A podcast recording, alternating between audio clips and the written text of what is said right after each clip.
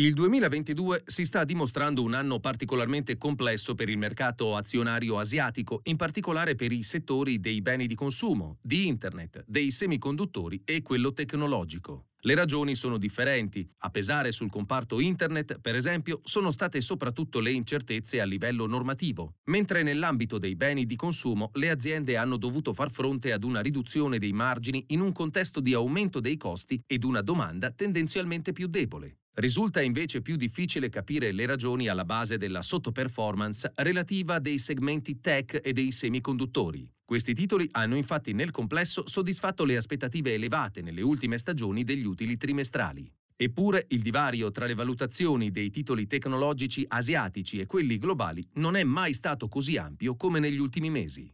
Nel cercare di rispondere a questo interrogativo abbiamo trovato possibile risposta nel timore relativo al picco della domanda di lavoro da remoto e dalle preoccupazioni per le vendite di cellulari. Sebbene non possiamo escludere un rallentamento generale della domanda di tecnologia, considerato il contesto economico più debole, riteniamo che i trend di lungo termine del settore siano ancora intatti. Infatti, se guardiamo ai megatrend in atto, sono tutti ad alta intensità di semiconduttori.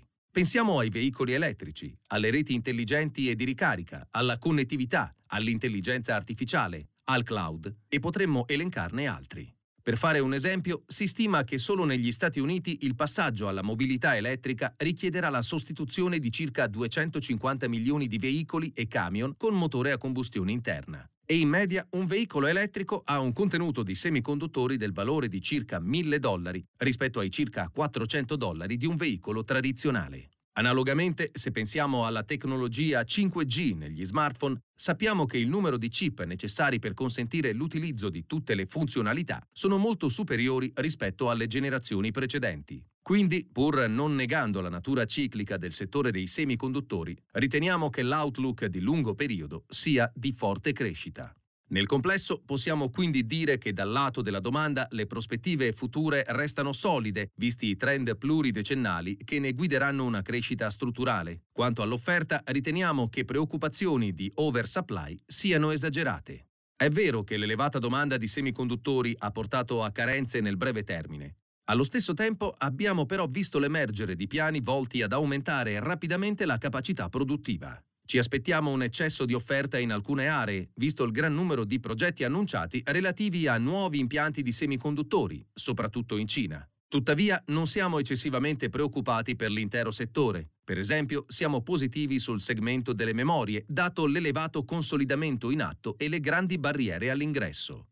Per quanto riguarda la produzione di semiconduttori, vediamo la Cina destinata a rimanere indietro, in quanto le restrizioni commerciali che le impediscono di accedere alle ultime tecnologie la obbligheranno a operare due o tre generazioni indietro ai suoi competitor a Taiwan. Guardando al settore dei semiconduttori nel suo complesso, la vera barriera all'ingresso è la proprietà intellettuale, più che il capitale, che viene costruita nel tempo grazie all'integrazione e alla continua collaborazione con clienti e fornitori. Vediamo Corea del Sud e Taiwan emergere e dominare questo mercato, grazie alle dimensioni e all'esperienza sviluppate nel tempo, mentre la Cina risulta ancora relativamente indietro nel suo percorso. Tornando al quesito iniziale, ovvero le ragioni della netta divergenza fra le valutazioni del mercato tecnologico asiatico e quello globale, riteniamo che gli investitori si siano forse focalizzati troppo sul breve periodo, tralasciando invece le prospettive e le tendenze di lungo termine. Guardando oltre l'attuale fase di debolezza, siamo convinti che sia proprio in quest'area che si possa trovare il vero valore in Asia. In quanto investitori nei mercati asiatici, osserviamo questo settore e le realtà al suo interno da vicino, al fine di individuare i vincitori del futuro. Dal pezzo azionario asiatico è ancora il tech l'area più promettente Robin Parbrook, Co-Head of Asian Equity Alternative Investments, del 12 maggio 2022. La presente registrazione audio ha scopo meramente informativo e non deve essere intesa quale offerta o una sollecitazione ad acquistare o a vendere qualsivoglia tipo di strumento finanziario. Le opinioni e i pareri contenuti nel presente documento non rappresentano necessariamente la visione aziendale formulata in altre comunicazioni, strategie o comparti di Schröders. Per maggiori informazioni si consulti il sito www.schröders.it.